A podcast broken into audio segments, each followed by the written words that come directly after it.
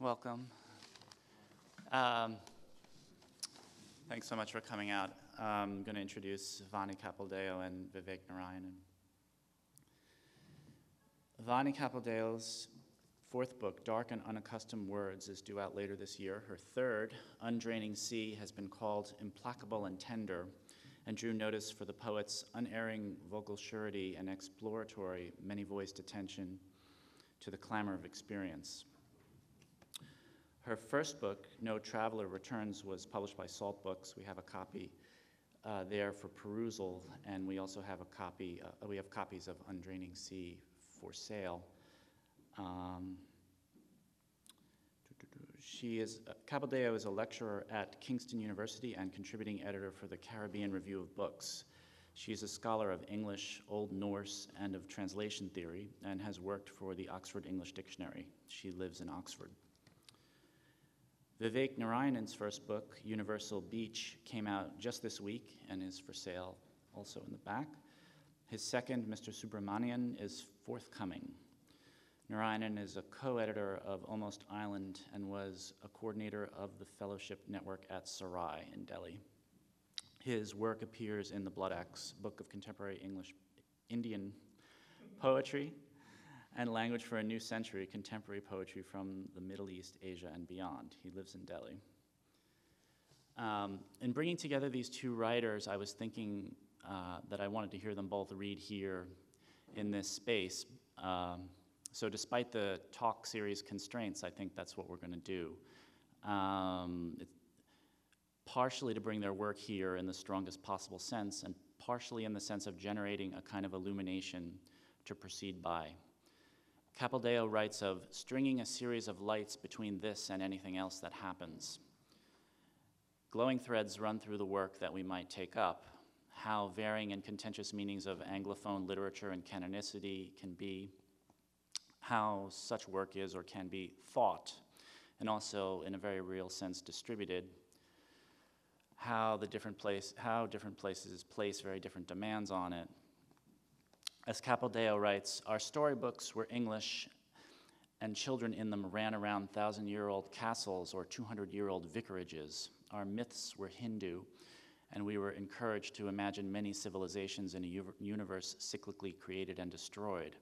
And our island geography, we were told, had been Arawak and Carib.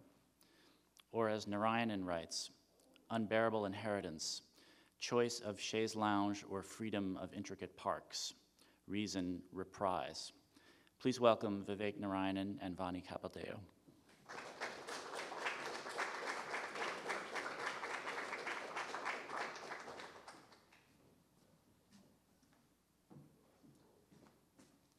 Thank you for coming, friends. Um, I will uh, first read uh, I'll read a poem from uh, the first book, uh, Universal Beach, and then I'll read something which uh, I guess would be would go in my third book, and then I will get into um, Mr. Subramanian, which is mm, a little different. So uh, this book, this poem is called "My Father's Wound." Um,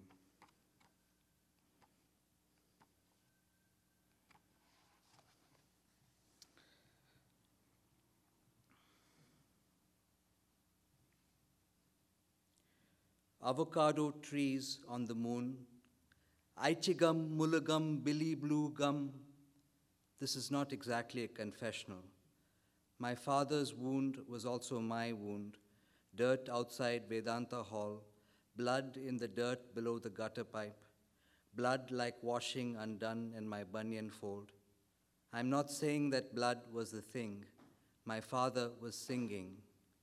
From the tall, narrow, barred window, the gravel driveway in the heat. My father's wound is jelly to the touch. I touch it now. A broken tree on the floor. Tarzan says, Tarzan, save Vivek, father wound. The shadow before State House, he will ride his bike no more. Once I looked up from paper and saw the clouds move. It was terrible that clouds could move. The clouds moving reminded me of my father's wound. I don't care if you like this. I'm going to take my time. My father came back from a hernia operation. There had been a mistake. The stitches had to be removed. Every day I had seen him shaving in the bathroom, whistling Balamurali's songs. If you're going to write a poem about me, my father says, don't forget to mention my daily yoga. There is a large glass door looking onto the pool. My father cleared that place up. Surrealism only matters if it's real. I listened to Michael, Mr. Mr., Genesis. On Kyrie, I saw a massive bird block the sky while I blasted the song from the car stereo to the playground, and the driver sat quietly. Did I mention we had a driver? He drove me around when my father had his wound and could not move.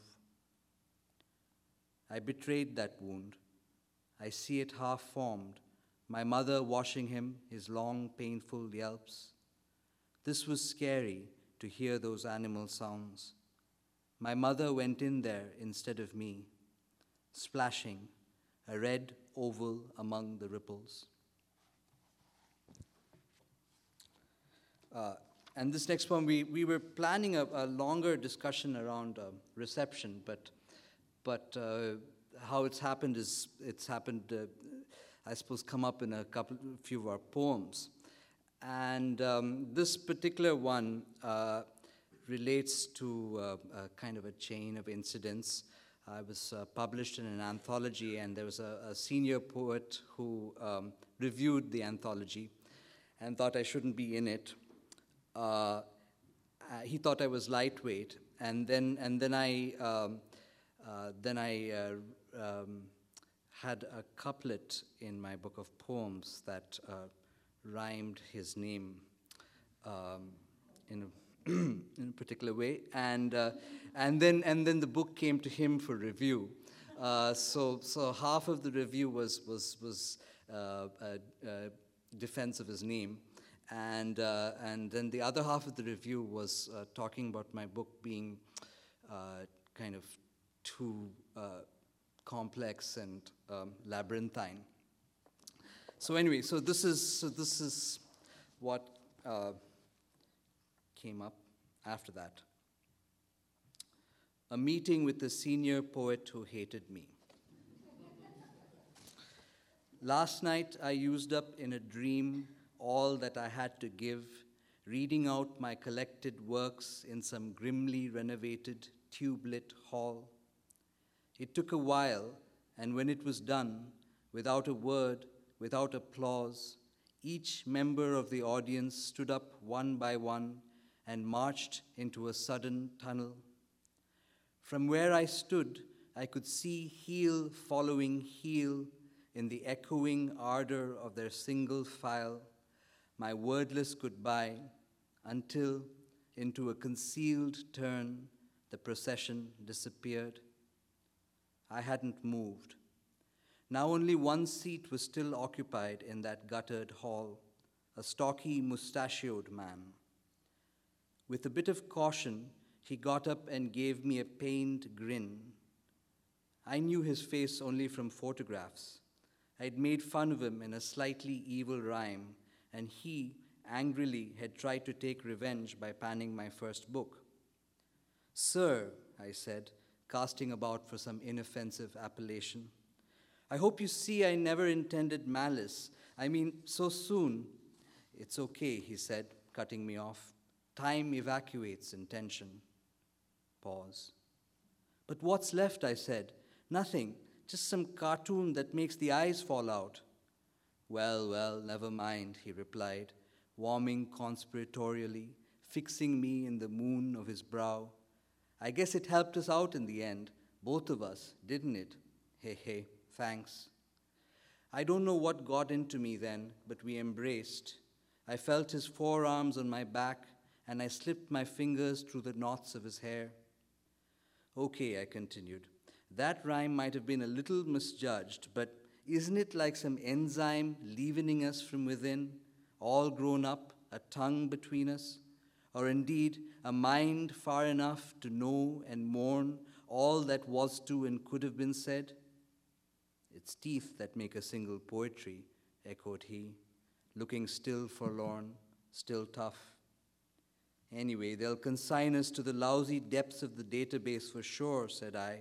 They'll plant the blandest gardens on our remains, and those that tramp us down will follow in turn into the long ravine where all our little victories vanish, each dropped planet in the cry of its jolted orbit, the sand of our languages by degrees pulverized and bleached into air. Well, we may be aught but minor poets of the early 21st century, but damn it, we have our pride. Now, now, don't get scared. Our dues are paid, responded he. Who moves the pen is moved by the pen. Huh, I said. That's kind of a labyrinthine line. I like that. I knew you bloody would, he said then. This is your sort of poem, is it not? And it's true that I would have preferred to be stuck in some febrile living stench than over here. But listen, if this tube lit, two bit indoor limbo is going to be our home, and we're trapped in this embrace for all of eternity, I suppose it's best to get comfortable. And then, almost as if our inadvertent words had released a spell, the inside became the outside. A warm breeze blew against us. Fire mated with air, and the earth too flung about in damp clods parted to take us in.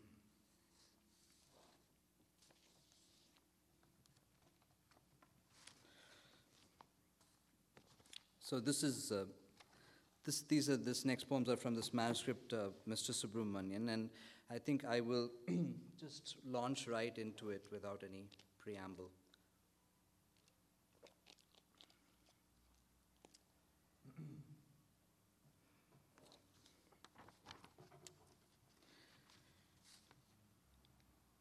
Declares himself hereby, does Master Subramaniarly unpronounceable Indian, in plain black pant and plain black shirt, to the American comrades with the arrow of history where it meet the blackening sea, here in the conjoining of our countries, the evil they ring together, with hope of some true, some different, some less cynical alliance, for we manifest that order unknown to us.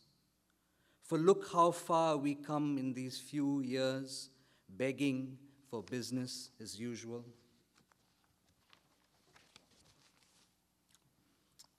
On the necessity of speaking of caste.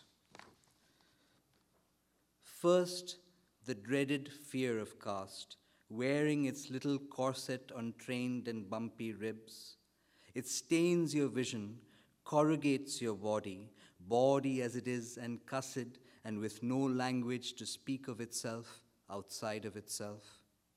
Then a more untethered fear of a kind of polarity, a cathode leaping current into the other eyes, a betrayal, a way of merely repeating with each denial you cut away that plaster cast, but your limbs occupied the same space they did before. Always the coast of saying too much versus the inland of saying little.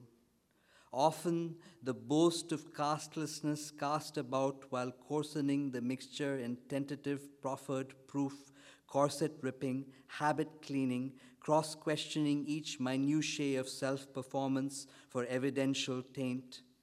The problem is you are no one, least of all yourself, chatterbox, tube light, and any skin scan cursed acre by cursed acre, any videograph plotted image by captured amputated frame will not unearth the mounting or final particular, will neither incriminate nor exonerate. Better head for the coast of everything, a trip you won't be coming back from, the death salve of total repolarity. For yank that one thread of caste and the whole shebang unravels, and no word is sacred, not culture, not history, not ancestry, not identity, not community, not kismet, not daddy, mummy, tata, party, arm, veedu, vandi, mooku, patu, chappal, apple, application, beating, nadai, sakre, confuse, suppose, close, decide, not even to mention the fruitless farce of having to footnote the debacle. You can escape to those places where they've barely heard of it, a little joke, a quaint curiosity of textbooks, casting yourself across, casting yourself anew with your English in your secret pouch, but that is no escape. There, the questions that dogged your open eyes grow terrifyingly academic, where squared in the brace of not quite similar corollaries, your amnesia buries the whole bone, and the cost no longer shows up on the balance sheet, even if you're still paying back on the coast of caste, where the current is rapidly dragging you into the deep, and everything except the polarities has shifted, for everything must always shift. For your senses are no guarantee and the easiest possible to destabilize, and the handshake of the everyday mocks you in its forthrightness despite the downcast eyes cut across and overwritten and underwritten, by other feints and fealties going far back or sprouting anew, submerged deep below the public curse, the demure corset of citizenship, the bearish casket of implication, predestination, the cathode's rays reaching to turn you inside out while the wise voices say, Oh, silly Subramanian, give it up, relax, Cool it with that pathetic, irritating upper caste self flagellation again. Cool it with that uneasiness in yours or anyone else's skin. Cool the quicksand of your abstractions. Cast yourself into the waves. Leave it alive. Live yourself. Leave us alone while the heavens open up and the cussed gods and the cussed demons and the five missing castes churn the land from the sea, draw out the everlasting distinctions, or at least the idea of distinction, and the older boys gamble over games in the street, and the staler sits in his little room with the TV on and mends again the corset's seam and the night broadcasts itself in wave upon wave, up and down and up and down the simmering coast, and what is written comes back to haunt what has not yet been written. And the dogs howl and bark and howl, and the late workman still hammers at the building, and the stars in truth know nothing of the future, and the foundation is ripped from the torso of the earth.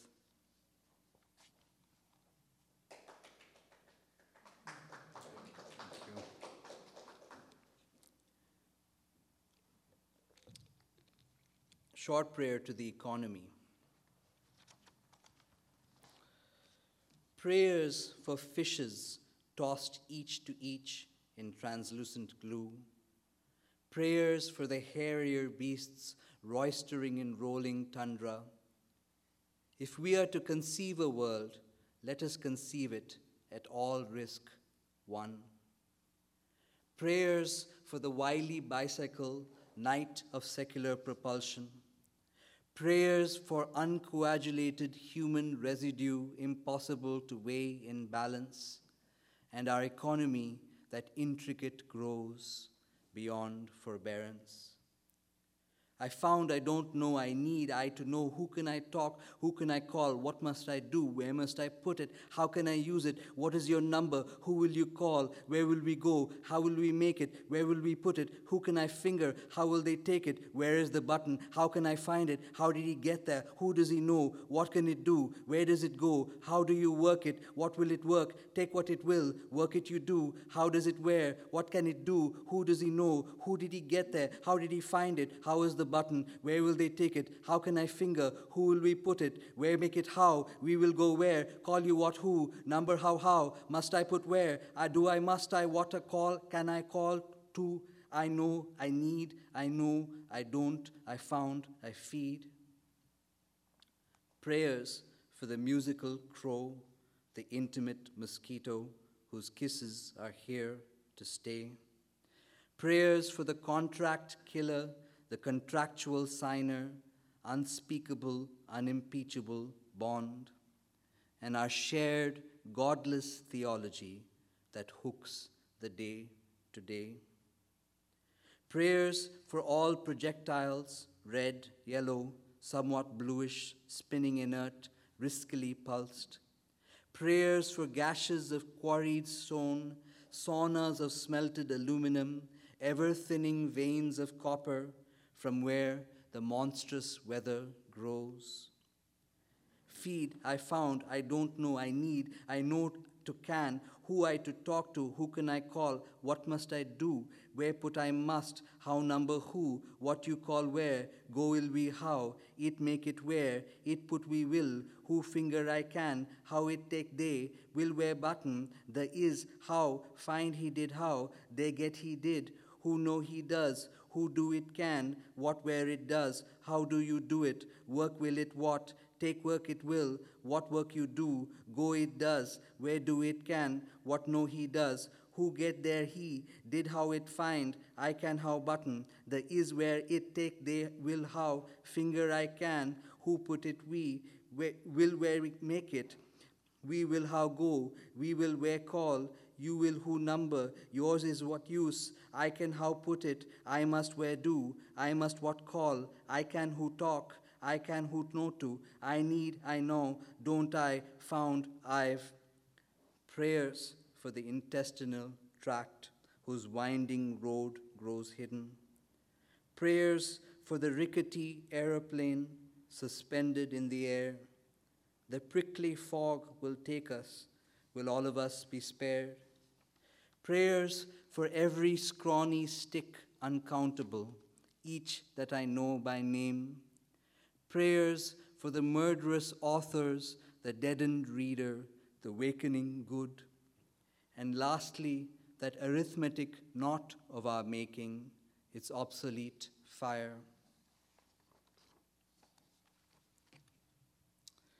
Um, this is a, this poem is, I guess, four, um, if it helps, it, it, it's, it's four uh, hypermetrical, uh, very long lines, which are also four sentences. It's called um, Walks for the Near and Far Senses.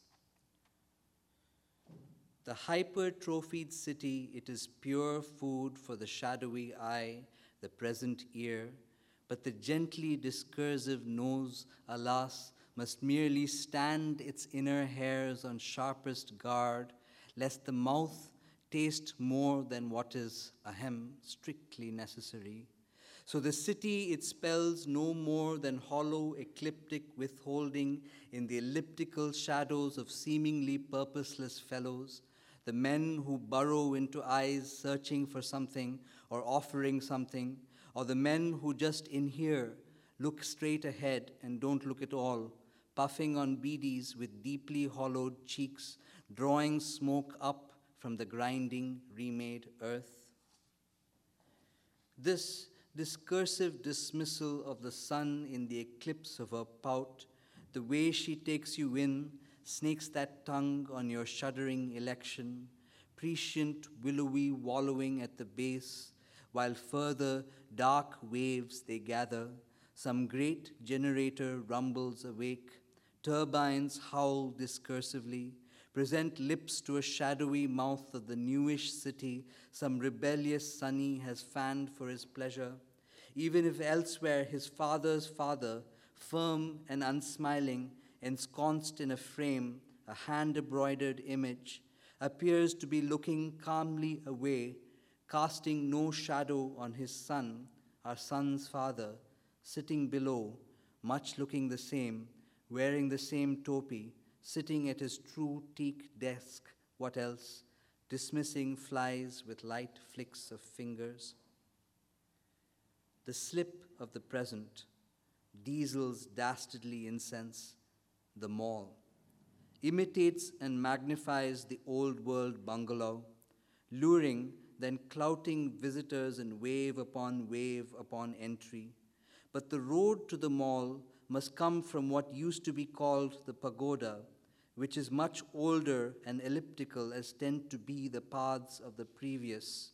And moreover, on the way to the great cowshed like structure over the great cowbell like mound that the city's garbage feeds into day by callow day, snakes also the colonial canal that once fed us, and now engorged, turbid, can only eat us in all the exhausted fume of a body that, seated in an east west axis, takes a quick tremor like the briefest of shallow glances, not shaking but rapidly vibrating amidst coolness and relaxed impotency, which means that on occasions when the current's greater grid quakes sympathetically and the electricity snaps, the whole continuity suddenly shows itself to have lasted the length of a shadow, a willowy divagation of thought, plunging us out of ourselves and into the curious reanimation of those lanes. Then questions to himself Might one detect one's own odor?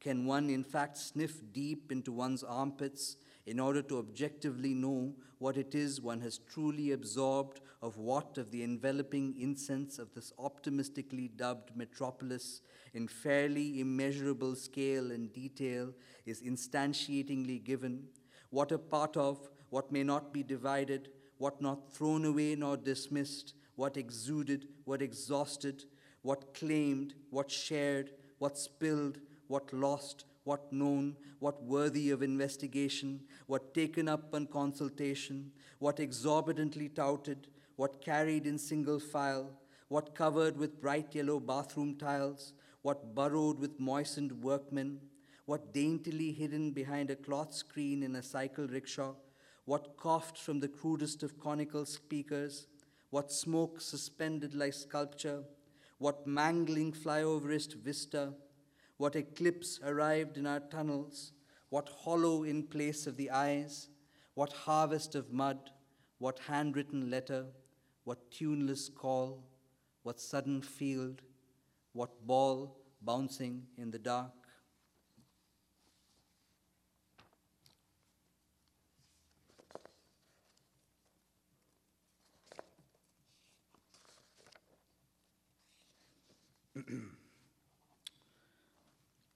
O static meadow, O days of looking forward to wonder balloon.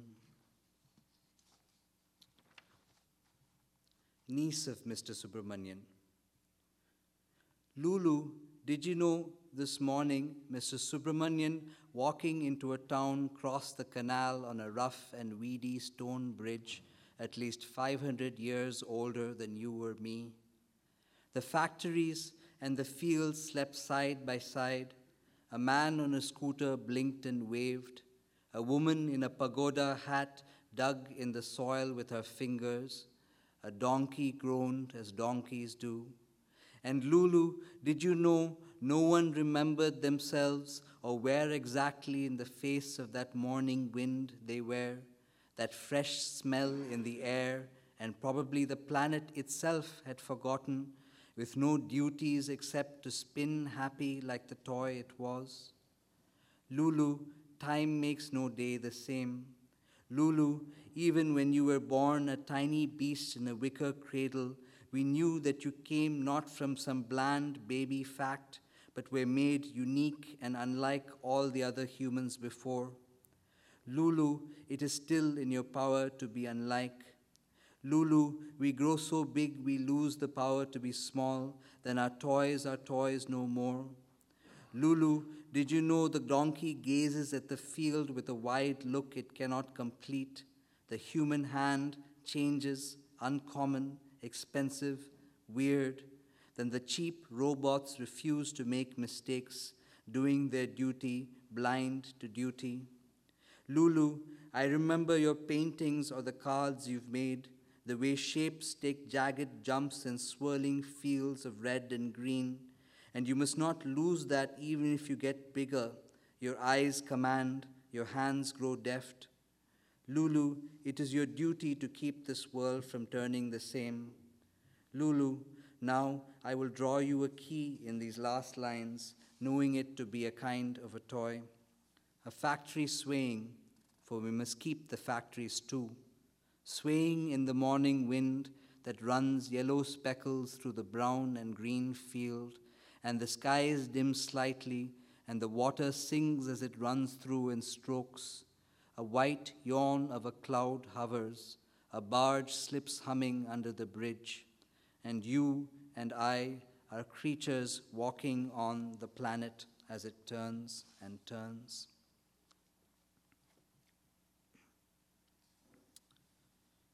Sex, which is after all mechanics, ought to be straightforward. Those who start out as prodigies are doomed to be late bloomers.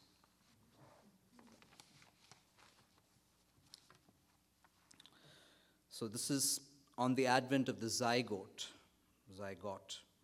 Um, some notes from Subramanian to wife. This excitation of our inner elements, all of existence as no more than experiment from end to end. Our self education in the art of each other, the grand inefficiency of it, the shaggy static electric that sometimes misfires between us. Yet, accruing by the tiniest fractions, our fluctuation has bound us, aligned us, moves inside you now, millimeter by millimeter. We soar between the fundamental swaras. Their genius lies in waiting.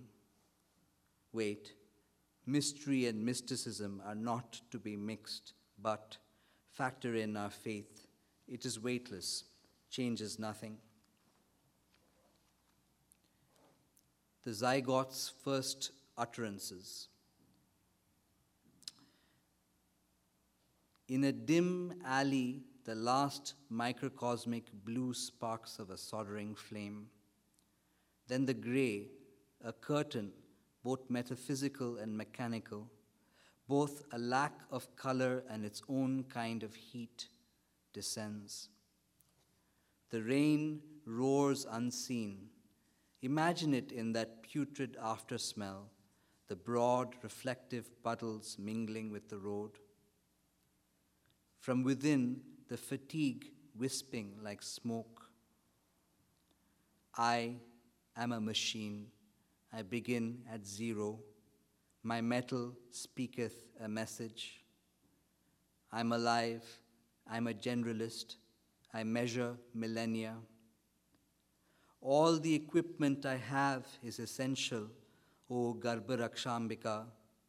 Ether is no evidence, and yet, as a word, it too aspires to exactitude.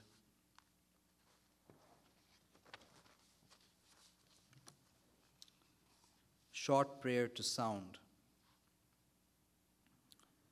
Sound has the particular quality of being visible. It is the greater God.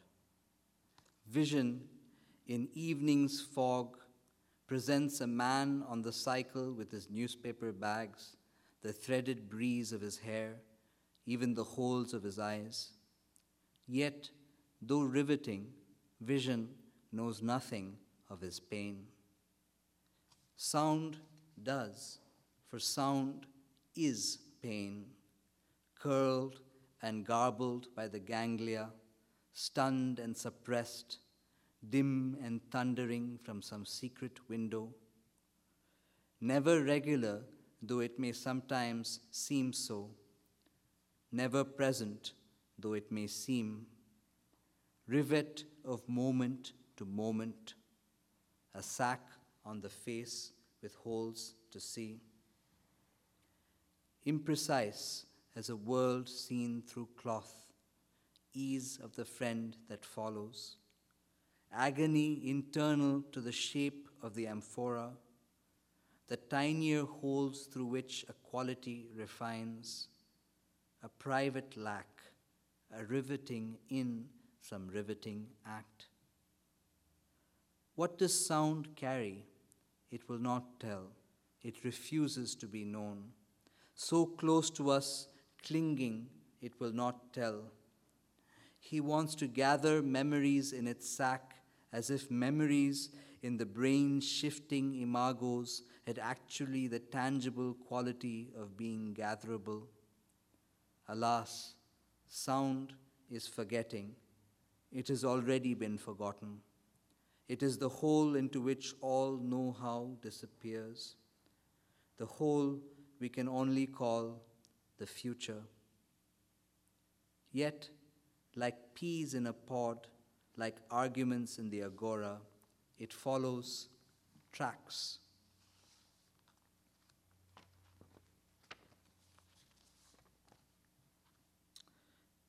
Mr. Subramanian's data.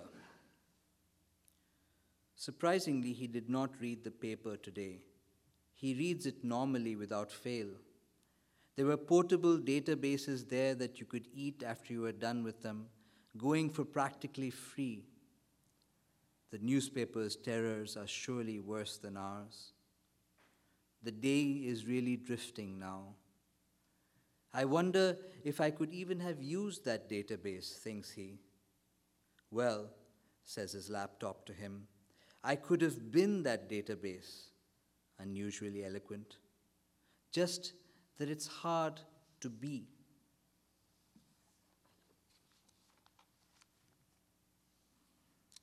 And this will be the last poem. Thank you for coming.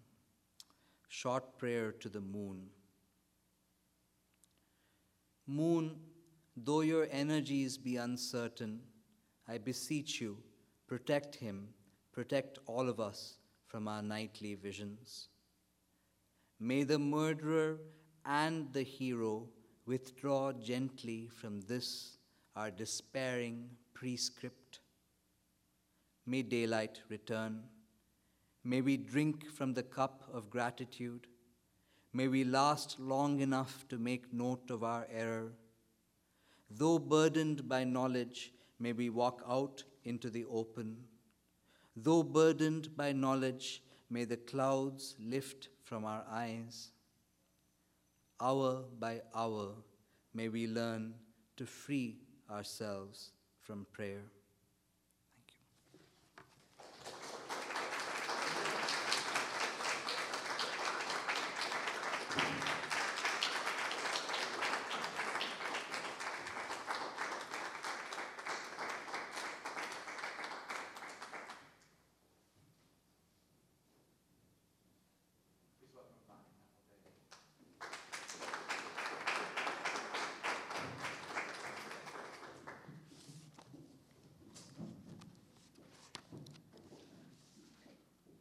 I'm starting with uh, two extracts from a book of hours, 625 hours. Since there has been no other color but violet, is that what to call the mist that neither rises nor folds above the flood meadow? Since there is no other color but violet, do we make that the way to detect the new tips to branches that winter has bared, so that trees stand static, recalling what's too deep in flesh, our electrified nerves. Given the mind's first confusion each day, since reminders of ourselves unseen throw us off, so far as those filaments make us uneasy, how is it possible that anything strikes us as other than violet. The color the sun seems to impose between our eyes and the effort to see. And the ordinary craving to look has nowhere to go that is not to and from what seem like strong lights. So every experience, one after another, intensifies into a temporary, unspectacular, individual blindness.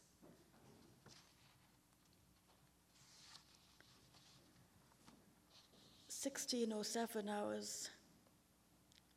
When it was cooler than about 28 degrees, she put on a turquoise sweater down the back of which her black hair looked brown. This girl called herself Amber, but her name was not quite that. She had spent very little time in the place where she was born. Now she was in a different nation from any that she had lived in before. This one was further south than many, but not as far west as some. The picture of herself that Amber liked most showed her in bright North American daylight, no brighter than her eyes, under the white cowboy hat that she held up with a hand either side of her face. And she looked like she thought she looked, every inch the cowgirl, and so, though not a sliver of unlawful wrist or ankle was showing, what mattered in such photos was Amber's pride in her blue jeans. There was a sadness in Amber who loved language but was better at art. Well, in her new nation, where she sometimes wore the turquoise sweater that she had imported from somewhere where such garments, trapping the light like dew on brambles or the glint of sharps and grass, are commonly sold rather than made.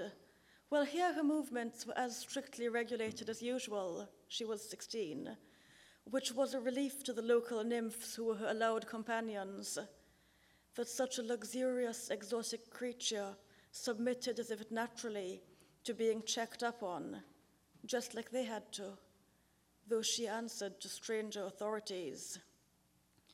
So Amber's appearances were heralded and chauffeured, her disappearances belled and controlled. It was always on the cards that Amber with her family would vanish in a big way, and after a period of lingering that must have involved some preparation, they vanished, just like that. They may have had international motives. One day, while there was still not much foreshadowing of any colossal future events, Amber let it drop that she loved the wealth of blue in the sky before sunset in this her latest land. This was a peculiar thing for a schoolgirl to say, astonishing, in fact. You could see it on clear evenings between 5 and 6 p.m. Isn't that blue also found in other skies at other times? Since then, that blue is amber. That's the only extract I'll read from Undraining Sea which has got a mysterious whirly thing on the cover, which Vivek can explain to you. the, these next mix up poems that I've been writing over the last couple of years, uh, some in response to photographs of dilapidated houses, uh, with poems from the book that will be coming out this year. Gift of a Staircase. For the sake of clarity, which is the blackout, whaleback, salient, and misguiding aspect of what I now hope to essay, I desire you to accept of me the staircase. I desire it for you in the diminishing of every association of staircase with birdcage. I desire you attentive to the unpicking of your own ribcage I desire you vertiginous if you rise, if you walk, if you remain. I desire with you ascent. Shaking off my old horrific procedure of careful omissions, I would have burnt down the house, except it fell upon itself, except it fell of itself, except I too needed to escape and did nothing, and yet could not put myself out of the way of burning. You had begun the escape. Why did I skirt the burning? We too may have escaped. What of the pervasive sensation of another burning? I am sensible of every blade of grass, invisible by distance, blocks away on lawns, fat green and purple crisped to solar fury of worms. A surging somewhere, chromosomal, curlicues unmendable, the destruction we both do and do not witness plumes sky high and therefore appears entire and objective. So do we. So we do. Put from me this aspect, our doing, for there is this thing I now hope to assay. I desire in yours my own ascent. In this blue, blue sky used to wheel a glory of vultures. What picked them off? This is not a harp plundered along the journey of a grand piano's innards. This is not a mushroom's undercap wealth of soft, dark spines. Oh, yes, there's a family resemblance to the impressive wickerwork hand plaited by our blind ones, but I've not brought you the gift of a chair. Accept of me this staircase. And that I too yearn skywards in the manifold increase of simplicity for which there is another name. And that we look up hotly. Oh, you are lifted from me, and about that which I left unburnt.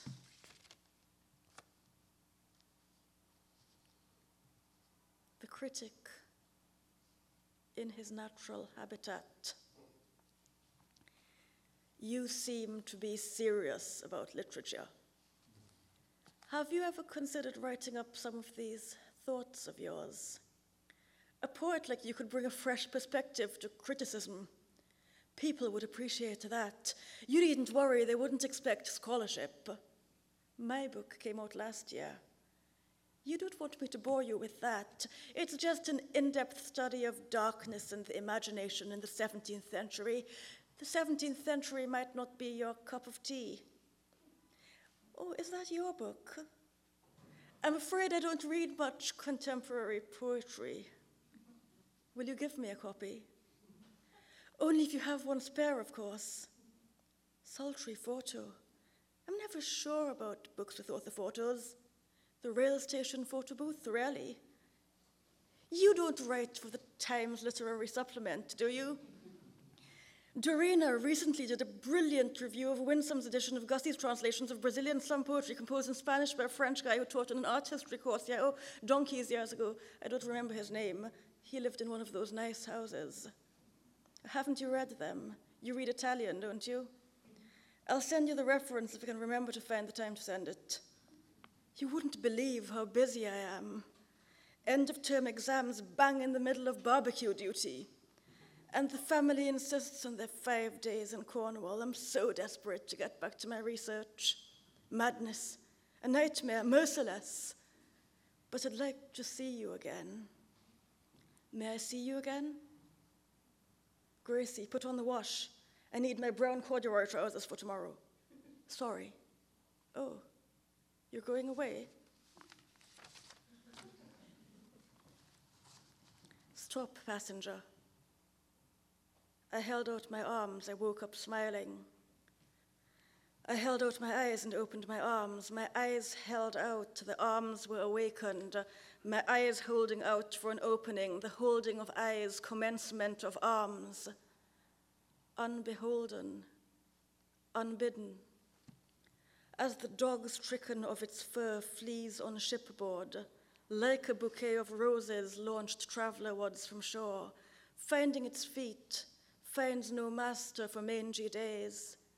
So mangy days, a calendar of gangplanks, gagging and barking a wake of particular salt, unbidden, unbecoming, as the dog whines and presses up against lifeboats, cocooned as if hatching monarch butterfly flags, fledging a fur the wind crisps thin to infancy, the technology of its tail of a piece with uselessness, useless with tenderness plumed for a go nowhere walk.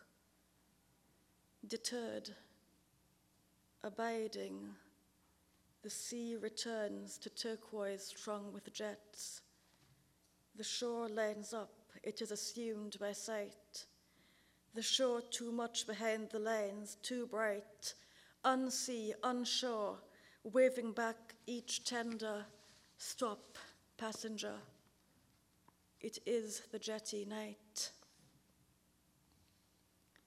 To sleep, possum to dream, possum descending a stairwell, a stepladder, numbers of sleep rounded up, possum defending sealed caves of seal sheep, sea clouds, here merely daisies telling a petaled profusion of slumbering possum enameled possum logging out early, possum without compass seeks haystacks in haystacks, thorough navigable cringly acres, impossible n'est pas français, a possum's nest, nest pas français, a possum cantabile, possum untrainable, the nest and unscheduled stop, The nest is silence, the deepest possumism.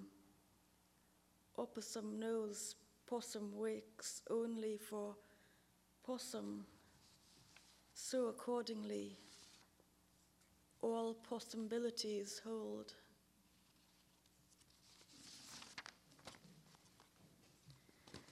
No, I don't know how much stamina you have, but this is a short sequence. I think it's probably the most recent thing I'll read tonight and the least pleasant. Creative writing lessons. One, avoid the abstract and the general. It is easy to avoid the abstract. In the old days of power cuts and strikes, I read books by candlelight. Now at work we have the internet and I grow functionally illiterate, sit through the hours of a long haul flight, as if, at my desk, almost periodized, take blood thinners, nor can read nor write. In the side of my left knee a small bird shrieks, and it is the same thunder. There is no avoiding the general. My mother is a little in love with him. So must be the giant who hugged every wall and his face rubbed off like a big heart print. Turn your back on the general, have your back to the wall. His fascination makes sense. The general has top notes of mandarin, extraordinary sillage, and a dry down of amber and bourgeoisie. Back of my right nostril, a black iris appears and it is the same thunder. Part two use the five senses to make things vivid and concrete. Violence begins to enter this interchange. I smash the decanted foreheads against the glass, insisting, Look, look outside.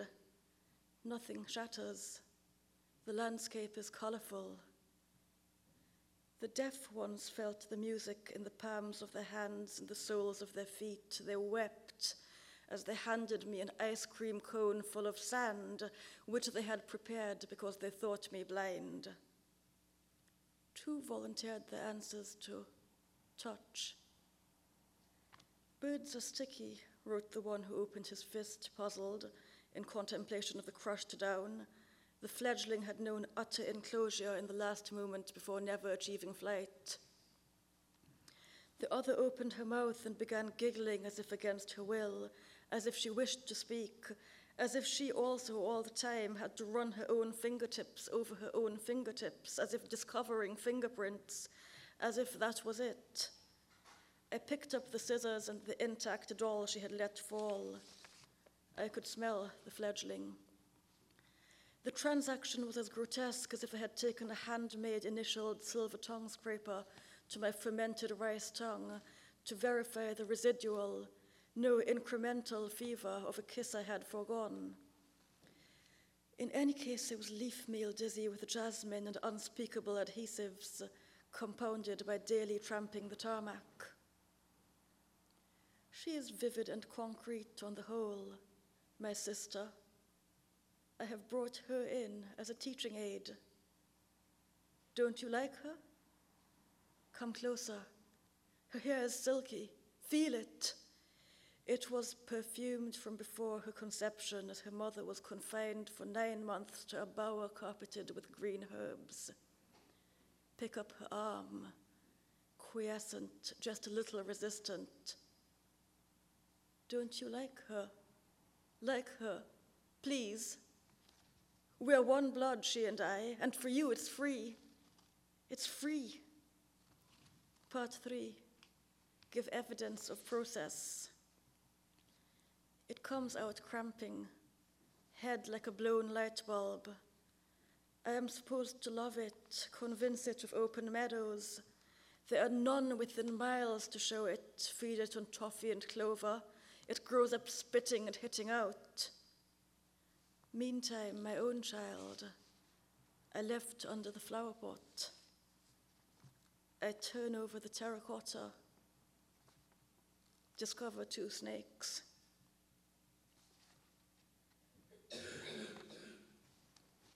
There's a poem here called Tusk in three parts, which I think might be long and a little bit depressing.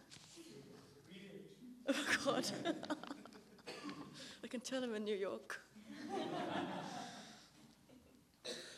Tusk one truthfully prone to brood a little, brooding apt to create a corner, creating an heap of mine enemies' skulls, they who earlier took cutlery round my brains, who, earlier having taken cutlery round my brains, broke my fast, grey, worm like processes, such that now I taste freedom.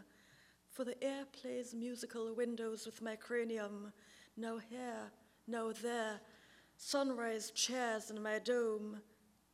I have achieved such a polished presentation as never before, you who are not my love, purely incurved ivory transmitter glow. You have a terrible memory, you who are not my love. I am feeling to bowl along and bite you on the leg. Tusk 2. What end, these questions? I see in the middle distance a point, our acquaintance, where it maybe is cut. You in front, I would be following, leading square steps to an avoidable plateau, stone basin of evisceration where the sun no longer holds fire. Lizard flick incisions overrunning a wheel-less barrow hip height for presentation and a heap of literalized hearts. I see in the middle distance, mind sees mine, mind's eye, mind sees mine, mind sigh, mind's ease, mine, mind's eye, who turns to face us also I, proffering an apron, I took them out over and over, immobilizing hearts. The third part I should explain was written in a Victorian flat in England where an extremely sober, sober civil servant thought she saw the ghost of World War II nurses. Disturbingly, she didn't know this, but the house used to be used as a nurse's hostel. But anyway, I still live there. Brain, why demand body running on water? Why, require lilac wing to the attentions, orange pollen under the tongue, of sleep, lying out of place? I disarranged it. Wax on paintwork, I would not scrape it. Light upon dust outlining one size of shoe, no more. Talkative, the walls. What are you celebrating? Floor, may you rejoice in having been well fed. Yellowing the rosemary on the ledge craves water, too cold beggars eat heaped snow. Hands. Lucky hands in your expansile microclimate, assisting at your own flaying. You forget you cannot remember, you cannot know what you did not know. The ante room's rotation, granular in a black freeze. I turned the key in the door, and the dead soldiers on the fold up ironing board beds turned a breath of welcome and bells rang where the staircase has been removed, and I was made uneasy by the formation of the here and now. Person of my last willing touch, intention darts, exits, via the backs of the fingers, via the ribs, reasserting extreme nowhere, leaving me standing, locked out of abstraction, weak as if in thaw. For happiness, a stonemason could substitute five petaled exactitude. If not for you, if not for better listeners, O gods who can be put out and not put out, what is this thing I learned to do?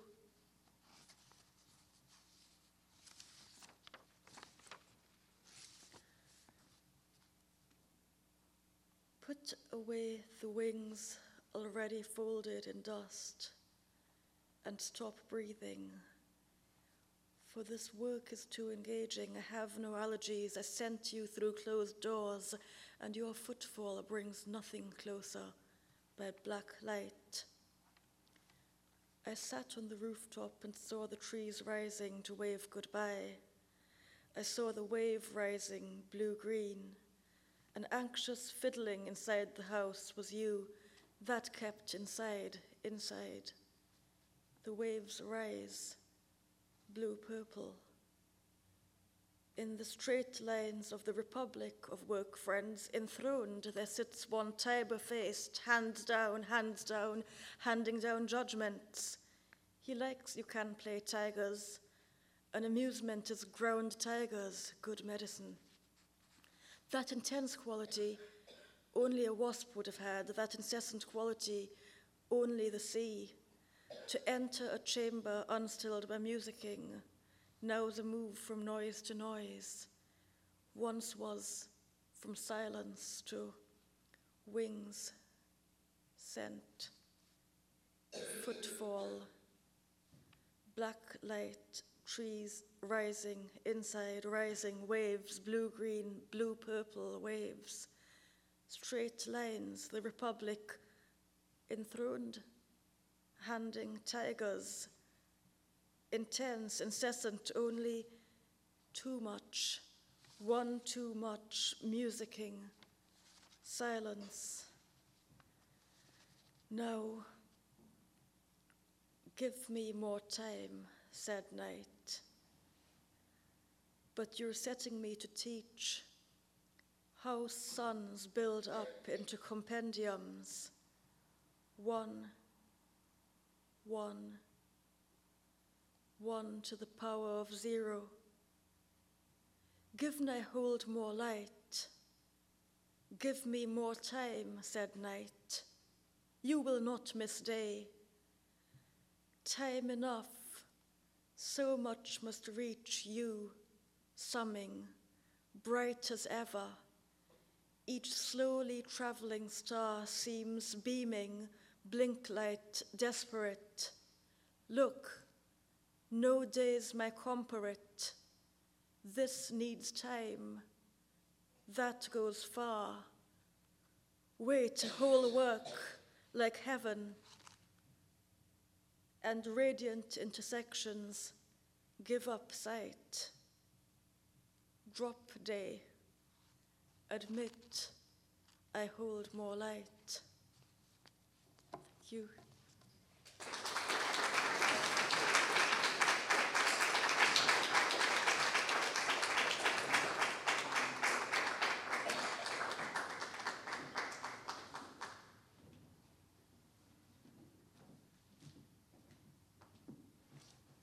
So we thought we'd have a Q&A period, if, um, wondering if there are questions from the audience. Both uh, Vivek and Vahni work as critics, as their work sort of alludes to. Um, and um, I guess I would start uh, by asking if they had to change anything or what went through your minds in preparing to read in New York as opposed to in London or in Delhi? Or is there a difference? If so, what?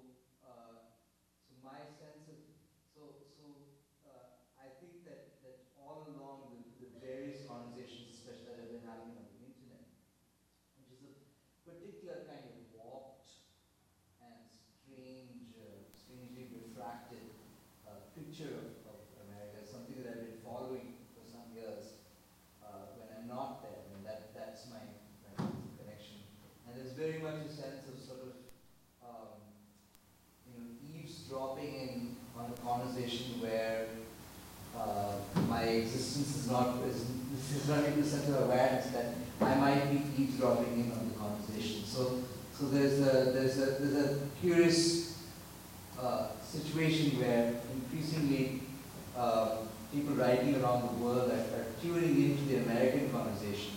The American conversation is somehow not fully aware of this or, or somehow not able to uh, process this except perhaps in its, on its own terms.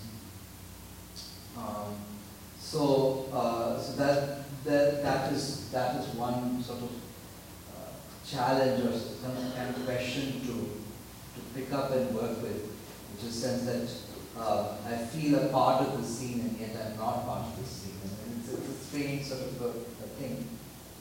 Um, and uh, uh, in terms of the, the Indian side, I, I think um, on one hand there is this, there is uh, through the increased availability of text, there's a, there's a, a kind of a new um, cosmopolitanism, could we call it, kind of coming up in, in Indian cities. And, um, and I think this is having probably the most exciting effect in, in languages not other than English. Um, like, like Malayalam, for instance, I think there's a whole generation of Malayalam poets who are coming up with a very kind of interesting and, and global consciousness. Um, but, but on the other hand, there, there's these kind of traces of the border situation. Uh, one, certain ideas about poetry and about the place of poetry in relation to uh, the nation, the idea of socialism, that poetry should be simple and accessible. And, uh, uh, so, so, the, so that, that and, and plus a kind of very strange, um, uh, still persistent situation where, uh, you know, the, even the intelligent literata India seem to take their cues from England. Um, so, so it's, and, and um, so, so they, I mean, uh, what I'm trying to say is, I guess, is that, is that it, it, it's um, uh, not any, uh, not a question that can be answered very simply, but it has various kinds of intercutting uh, loyalties and, and um, uh, effects and uh, relays. Um, and yet somehow this, this sense of, which presumably should have been possible, this, this sense of a kind of global, uh, even a global anglophone literary culture, seems impossible to manifest.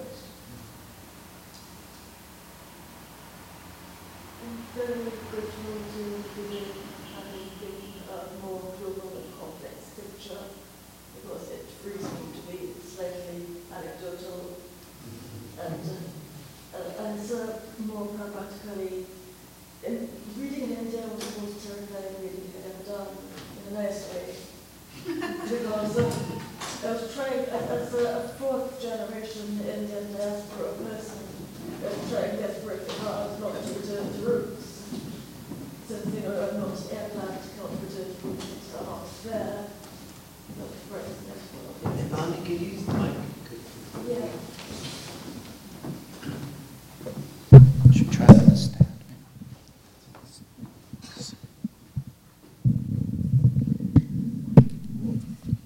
That should do. I don't know, just- Anyway, when I was uh, reading in India, it was the most terrifying reading I had done because I was trying not to return to roots. Uh, and correctly or incorrectly, I was more aware of a poetic tradition existing in India. I'm not talking now about a modern poetic practice, unfortunately, but I thought to myself, uh, you know, the great epics that I used to hear my father chant were composed on this soil. Why am I bringing a handful of broken lyrics here? I have to arrive, stick my tongue out, and die. I really didn't. And then I found that people were reading and writing poetry more or less as normal, but with somewhat greater stamina, at least at the Almost Island readings, uh, because I found that people could listen to a reading for 45 minutes to an hour and maintain their attention. That for me is the big difference between having read in India and reading in England. Uh, at the readings, nobody in England quite classifies me, so I either get invited everywhere some months, and other months I get invited nowhere, because I'm not really post-colonial, I'm not really avant-garde, I'm not really mainstream and I don't really do identity politics, but then I say things that don't fit. And for example, at the mainstream readings, I hear people seriously say, nobody can pay attention for more than 10 minutes, you have to change it every 10 minutes. And then those readings for me are actually about mental arithmetic, and I don't enjoy them at all. Because I realize it's like driving a car and trying to go from zero to 100 in under 10 seconds the first time you're out on a police tour of duty. 10 minutes is just about three lyrics, so it's one kind of medium lyric, but how do you, it's like buying one lottery ticket, are you going to read one medium lyric? So those are not readings I enjoy doing. The avant-garde readings are also very good, uh, and I did at one of them something that I've never done before and may never do again, which was read all three parts of a poem which was written in response to Paterson. So that was quite long. But the thing is, I get the feeling at those that they occur in lightless rooms where many people are slightly drunk. And it's, they remind me slightly of political rallies I've attended in Trinidad, because I know that everyone arrives there with a will to listen, and the will to listen is what maintains their attention, but how much the attention remains present to itself, uh, but at least by a certain point in the proceedings, which usually consist of about 30 poets per day, I don't know. And I think reading in New York was perhaps the easiest because I assumed that the audience would be very mixed, uh, that uh, I wouldn't really have to footnote things, uh, or that if I did have to footnote things, people would ask, which I hope you'll now do. Thank you.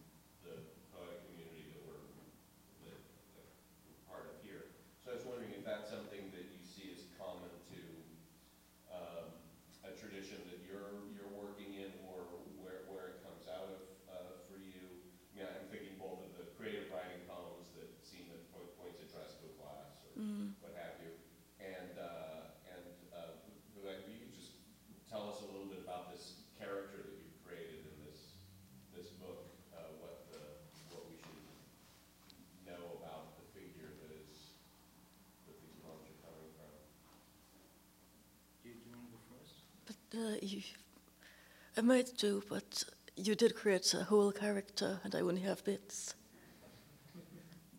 Uh, well, actually, I, I, probably, you know, um, uh, I mean, I, I, I think that, that, that, this is this is something I, I uh, am, am still uh, thinking about, even though I guess the, the book is uh, written. But um,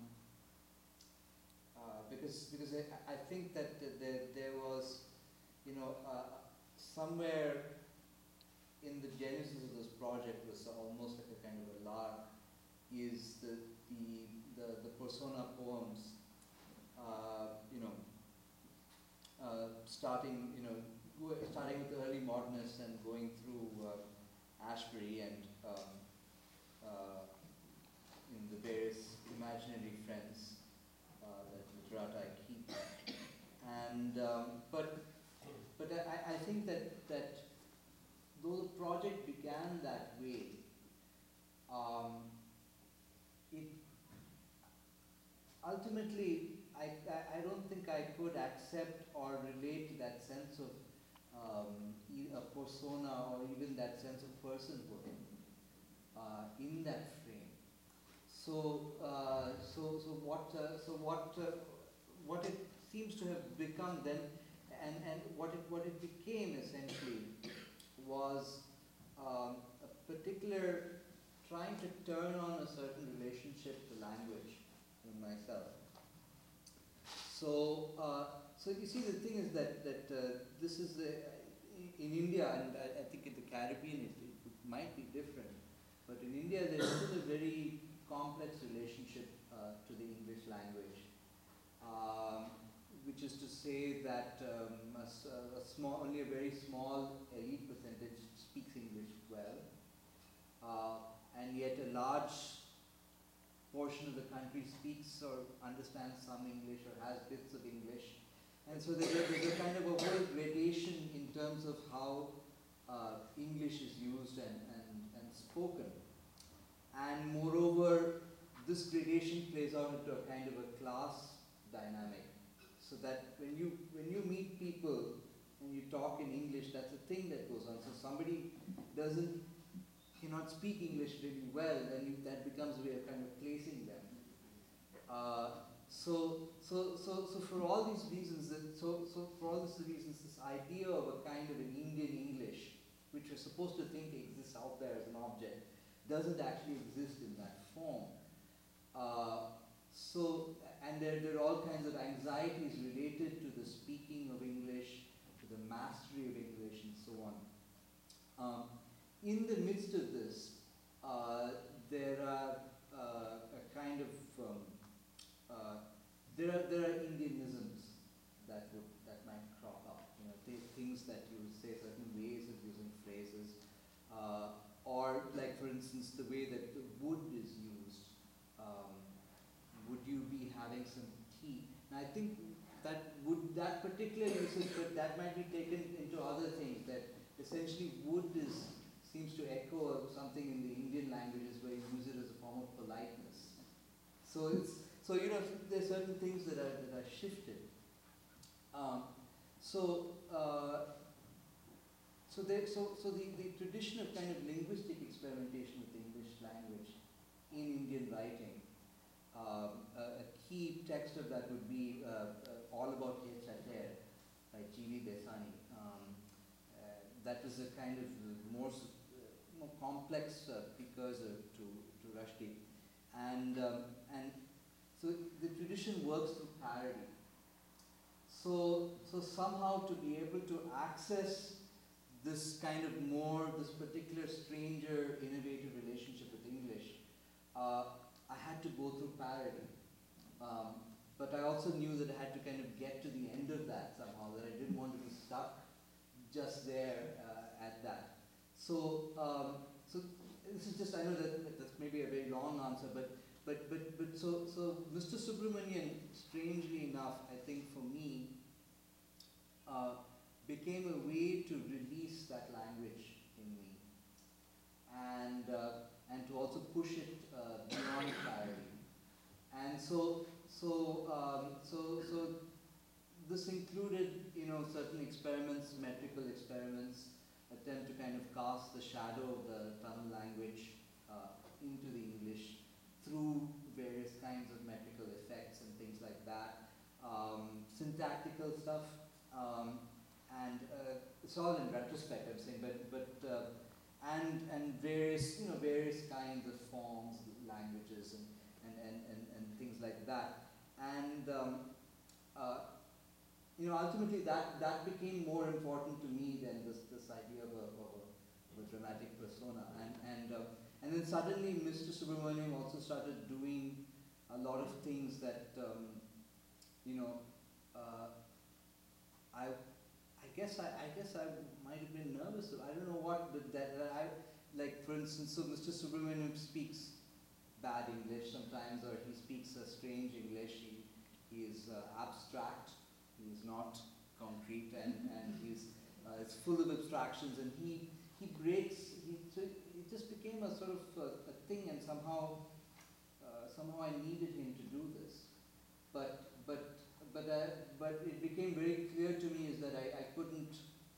It's, it's, it's weird because uh, because what became also in, increasingly clear to me is that this notion of notion of person, personhood and personas and stuff like that, in the way that it's constructed, is something I actually want to sort of break out of. And uh, and what I find is that the, the relationship between the narrator and the persona is something that keeps is, seems to be fluctuating uh, throughout the book. Um, so. Um, and that's why that's why this time what I what I tried to do was actually not to give any preamble and just let that part speak uh, in terms of what I, I can think of three things that I might say which might sound a bit tangential, but one of them would be to question whether what I'm writing is poetry. And uh, I'm saying this as an ex medievalist because uh, I mean, quite a lot of what I read, but that's where the second part of what I'm going to say, which is how the poems arise. but uh, I think that uh, I would, in other centuries, uh, be writing philosophical dialogues, devotions, meditations, or other types of mixed text.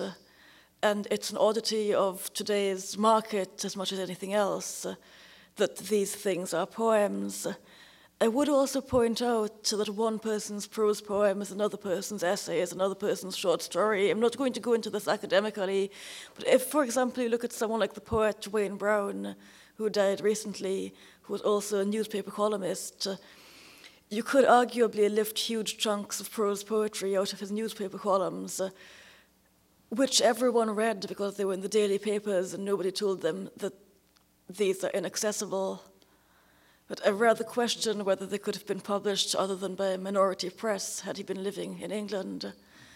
So there's that whole question whether what I'm doing is poetry at all all the time. The second thing would be how do poems arise? Because even when I agree that I'm writing poetry, not all poetry is of the same kind.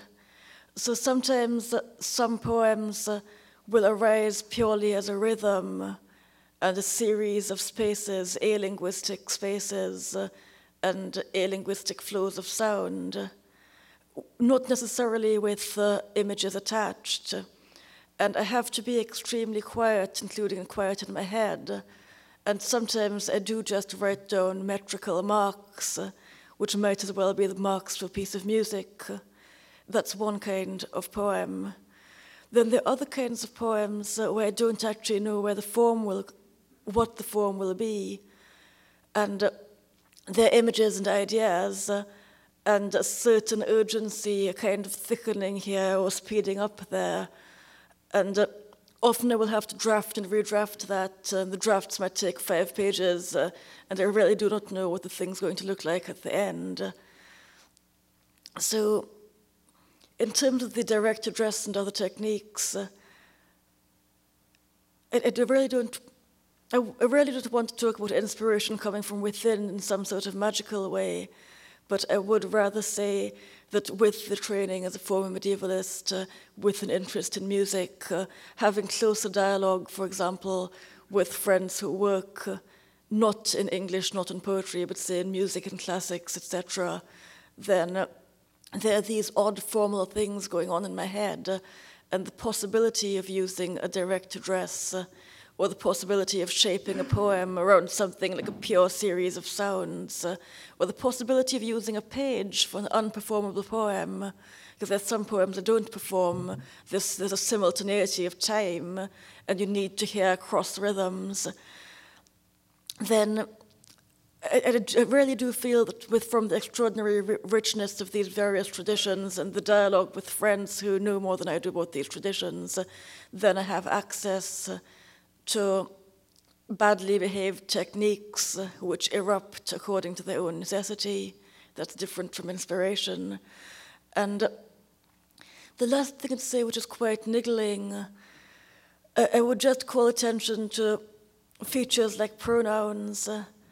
I get very, I used to work on the Oxford English Dictionary, and I was interested that you spoke of direct address, because I don't always think of using the second person pronoun, for example, as, as, as always having the same value. Sometimes the second person pronoun is a way of distancing myself from the poetic persona, because the imaginary second person isn't a properly implied reader. It's more like Titus Andronicus uh, shooting his messages and arrows into the sky to the gods. It's more giving a sense of a direction outwards rather than the turning inwards. And I think this may partly have been born from something negative, uh, which was distaste for the mainstream anecdo- anecdotal lyric, uh, because I sometimes have slightly vulgar responses to things. And uh, when I would read a really well packaged little mainstream anecdotal lyric uh, in which it says something like, uh, and then you looking at me over the heaped watermelons, muttered in Spanish, uh, something about um, you know, my lost child or whatever, then uh, I think to myself, no, I didn't. No watermelon, don't know what you're talking about, wasn't me, some other girl. Because there's much too precise a you being implied, uh, and then it becomes like reading somebody's blog. "Oh, I've got an interesting life, really, and and I really wanted to, to shake up that use of the second per person, and, and make it able to float.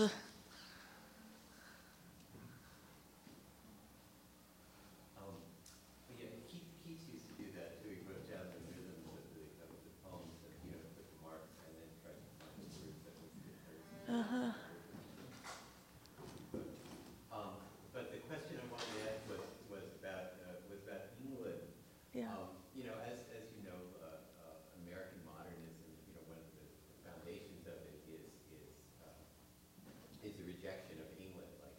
everything boring either came from England or was, uh, you know, influenced by England, and everything groovy was totally American, right?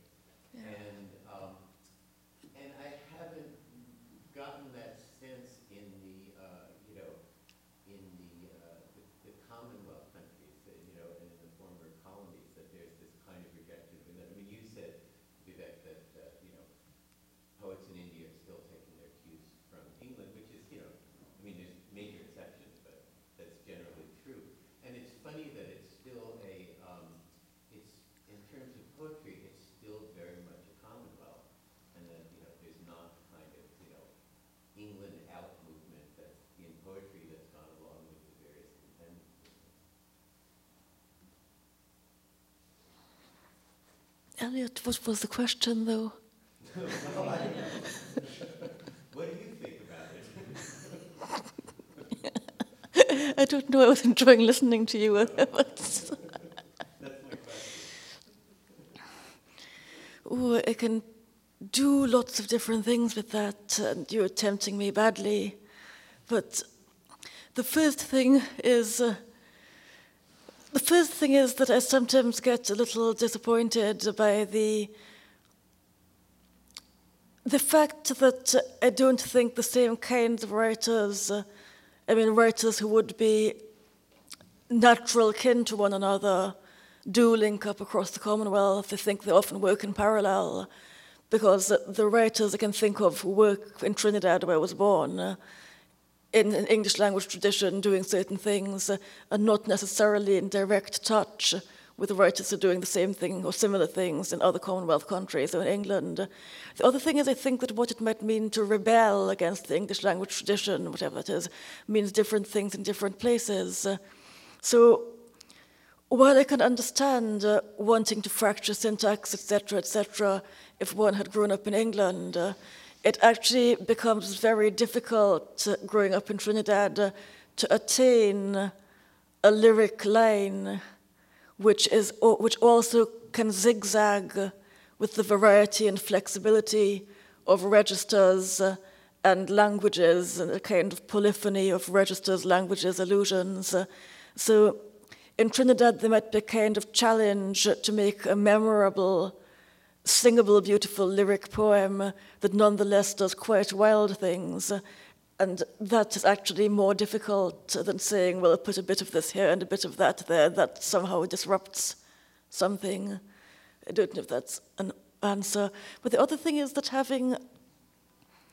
The other thing is I'm overprivileged, which I think some people who have a good Commonwealth education can be, because I wasn't really very good at feeling oppressed, because I didn't really feel locked in agonistic combat with my predecessors, but I rather felt that uh, there was a whole lot of stuff there, you know, 1400 years worth of stuff, which I could roam around in, and also quite quickly realized that you can't read English without reading French, and you can't read French without reading Italian, and you can't read Italian without reading Latin, which I still can't read, etc. And so, I mean, English for me, or anything for any alive Commonwealth person at all was a starting point, not an end.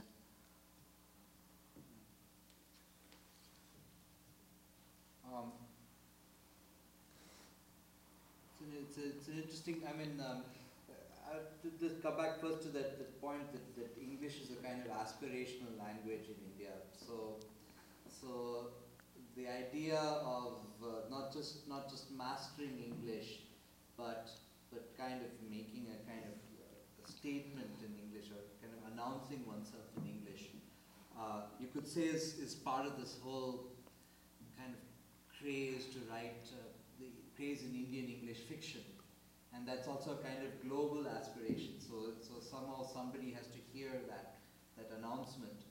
And uh, so, so it's, uh, uh, so it has, that announcement has to be heard um, in England somehow, that, that there's still a kind of waiting for approval. Um, and, and that probably uh, governs a lot of, a lot of literary life uh, in India. Um, in my own case, I think I'm part of the generation of, of writers who were pretty influenced by American writing right from the start, and having gone to college here and so on. And for me, um, it's all, it was almost like I didn't want to have to, it almost like the way that Anglophone poetry was laid out was that you had to choose between the American way and the British way. And uh, I wanted at all costs to resist both. That I, I didn't want to just become an American poet, and I didn't want to, certainly didn't want to become a British one either. And, and so, so it was, I had to almost kind of use one thing against another. And I, I think that that has been sort of, that's, what, that's, that's another stream that has been going on as well.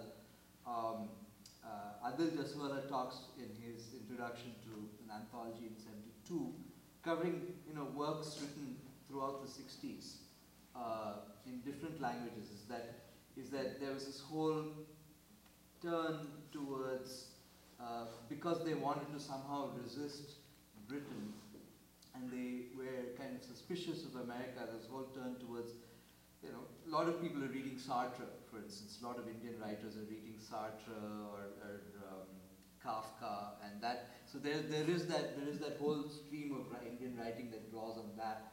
Of course, it comes through translation, and um, and there, for some reason, there hasn't been a full awareness that's coming to us uh, through translation. Um, so there, there, there are these, there are these uh, different kind of kinds of pulls, um, but uh, um, yeah. So and, and somehow and somehow it's it, it's a bit strange that it, it still seems that way that, that there's a the the American open poem transition uh, open poem tradition and then the British sort of stanzaic tradition and that uh, somehow one has to choose between those two. Um, and um, uh, now I've lost the thread of my, my thought. Uh, um, Or come up with another tradition. yeah, So, so, so the, so the, I mean, yeah, I, think that, I think in the, in the, um, uh, but yeah, and it's, it's, it's also that, um, mm, that, that maybe, I don't know, in the, in the Caribbean, I think there is a sort of long internal conversation in English. And there isn't a kind of rhetorical weight to English that there might be in, in India, right? There isn't a, because also the, I think the other problem in India is that if you write in English, there's still this whole rhetorical tradition of you being accused of various things and so on, and that creates Yeah. an additional layer of anxiety. Yeah, I think India is a different case because it's enormous and contains so many literatures in other languages. So, um, so, so I, I think that, that also, I don't know, so, so it, it seems like a kind of a set of traps and decisions that one has to be, has to, um, kind of choose, uh, choose between. I need to add a footnote, though, which is I'm disturbed that we keep on saying uh, the UK and England as if they were synonymous, uh, whereas, uh, I mean, it's my movement to speak up for Welsh and Scottish, uh, particularly as they may soon be applying for Scottish passport if things continue as they seem to be going politically. And uh, then the other thing, of course, is that England isn't monolithically England. Uh, that to attempt to be a practicing poet in the north of England is quite, quite different from the southeast. It might seem ridiculously small in a country the size of states of the size of the states of India, but it's remarkably different. It is like moving from one country to another. Ju- Just to add, maybe I'm, maybe I'm repeating the point, but I realized that, that, that, um, Elliot had asked this particular question about why it is that, um, that the use of English or that, that working in English poetry in India has not meant a kind of rebelling or a kind of rejection, uh, kind of a founding rejection of, of the British tradition. And, and um, and I, I think that, that, that perhaps that this colonial anxiety is, is different from the American colonial anxiety in that it's, it's specifically uh, linguistic. So a lot of it, a lot of uh, the, uh, the kind of what are called the post-colonial or the Commonwealth countries, the, the idea of writing in English becomes about um, status and about a certain kind of mastery. And, uh, and you could probably you could probably see a lot of writers. Um, you know, I can think of I can think of a few who have, in a way, um, shot themselves in the leg because they spent their life kind of wanting to show this mastery of, of, of English and, and to put up their defenses that, that, they, that they haven't actually been able to feel free with the language ultimately. Do you think there's at all a parallel with the choice between Scots and English in Scotland? Oh, sorry, that's perhaps a question for another time. But it strikes me that's also a post colonial situation. Bonnie,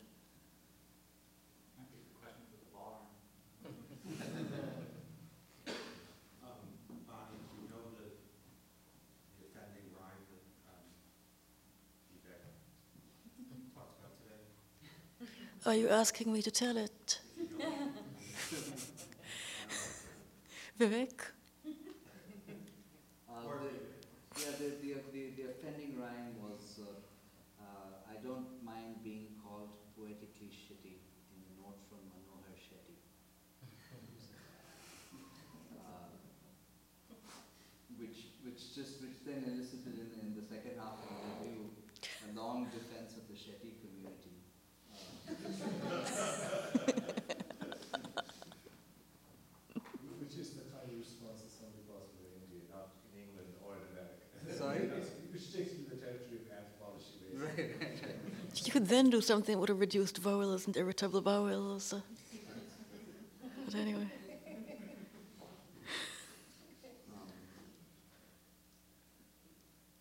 Shall we adjourn across the street? Thank you all. Thank you.